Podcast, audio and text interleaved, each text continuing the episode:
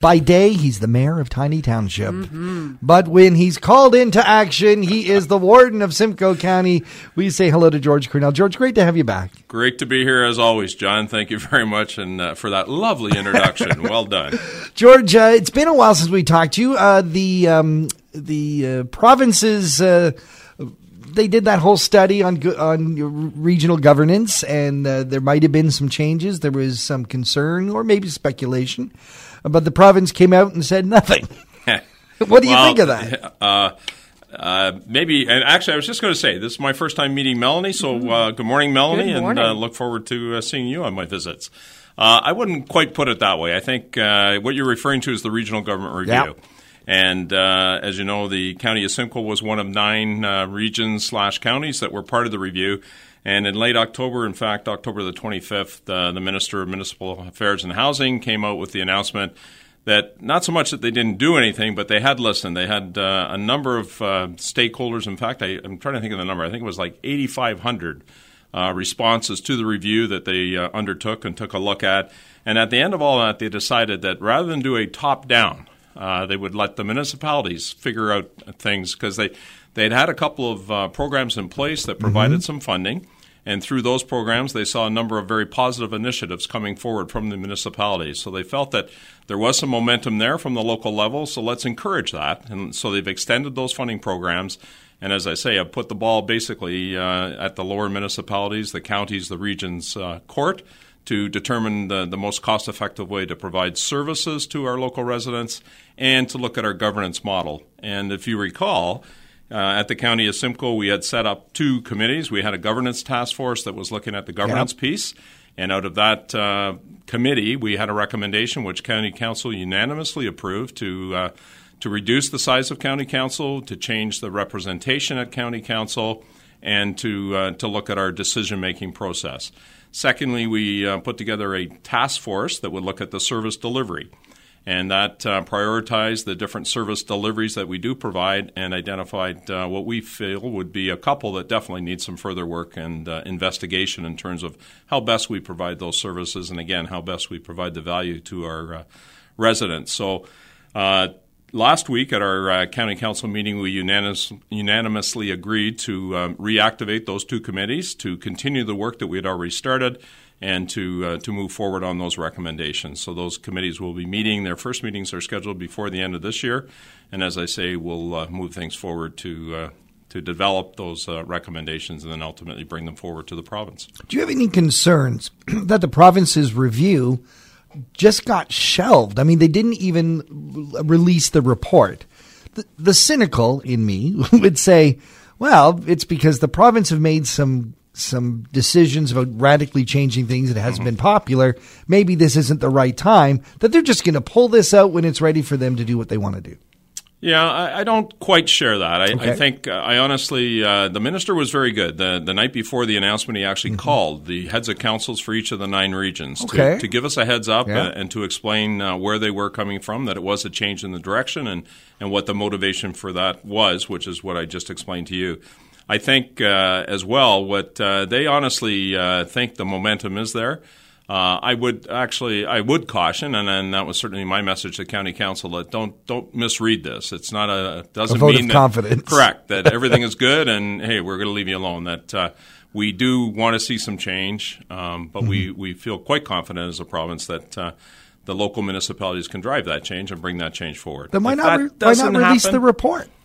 Yeah, uh, it, uh, you got the wrong guy at the mic to answer that question. Well, we'll leave that one hanging for a bit. Uh, the uh, draft budget uh, for the Simcoe County it hasn't yet been approved, but uh, it's out for, for better or worse. Uh, what do you think of it? I think uh, staff and uh, and county council again have done an excellent job in uh, looking at uh, the challenges. Uh, to your point earlier, earlier in the year, uh, we were quite concerned because of some of the announcements made by the province and some of the cutbacks that were taking place. But again, fortunately, the province did do some consultation and realize uh, the impacts that they were going to be having without. In fairness, I think giving uh, lower tier and, and upper tier the uh, the opportunity to uh, make changes in their service delivery. So we, we're in a little better position. And as I say, I think uh, very pleased with where we find ourselves. So we've had uh, we had a special budget meeting at uh, County Council where we had a thorough discussion of the budget. We then, uh, this past uh, committee of the whole meeting, had further conversation with respect to the budget, and now it's uh, been recommended to County Council, which uh, Council will have a look at it on Tuesday, and if all goes well, the budget will be approved. All right. Well, that's moving ahead. That's good it, news. It absolutely is. Let's yeah, talk about timely. not such great news. Uh, waste collection continues to be a huge challenge. Um, people are starting to get a little um, hot under the collar about this. Uh, why can't we just get a different waste collector provider, a different contractor that can get the job done? Uh, and I must say, I do appreciate John. The last couple of times, I think he's led off with this uh, very, uh, very frustrating, to your point, and Yeah. very challenging topic. Something uh, that we're really disappointed in. I do apologize to our residents on behalf of the staff and, and all of County Council. We uh, we are very frustrated, and uh, we're working very, very hard to try to mitigate the impacts. To your question, our challenge is that we are in a contract.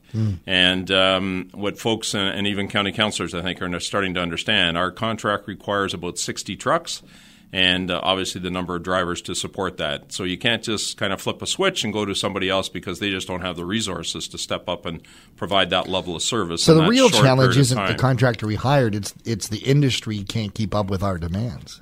Well, yeah, more so I think in terms of the industry demands, in terms of the labor requirements, that we just can't seem to get the people to get in the seats of the trucks, and, and there's a number of factors there. So that's Right. the unfortunate thing. What we are doing is that we're taking a look at uh, are there any other contractors out there that may have capacity to help us in this short term? And we have been somewhat successful with that, for, with that but it hasn't uh, been on a, a regular scheduled basis, and that's Right. created some of the issues.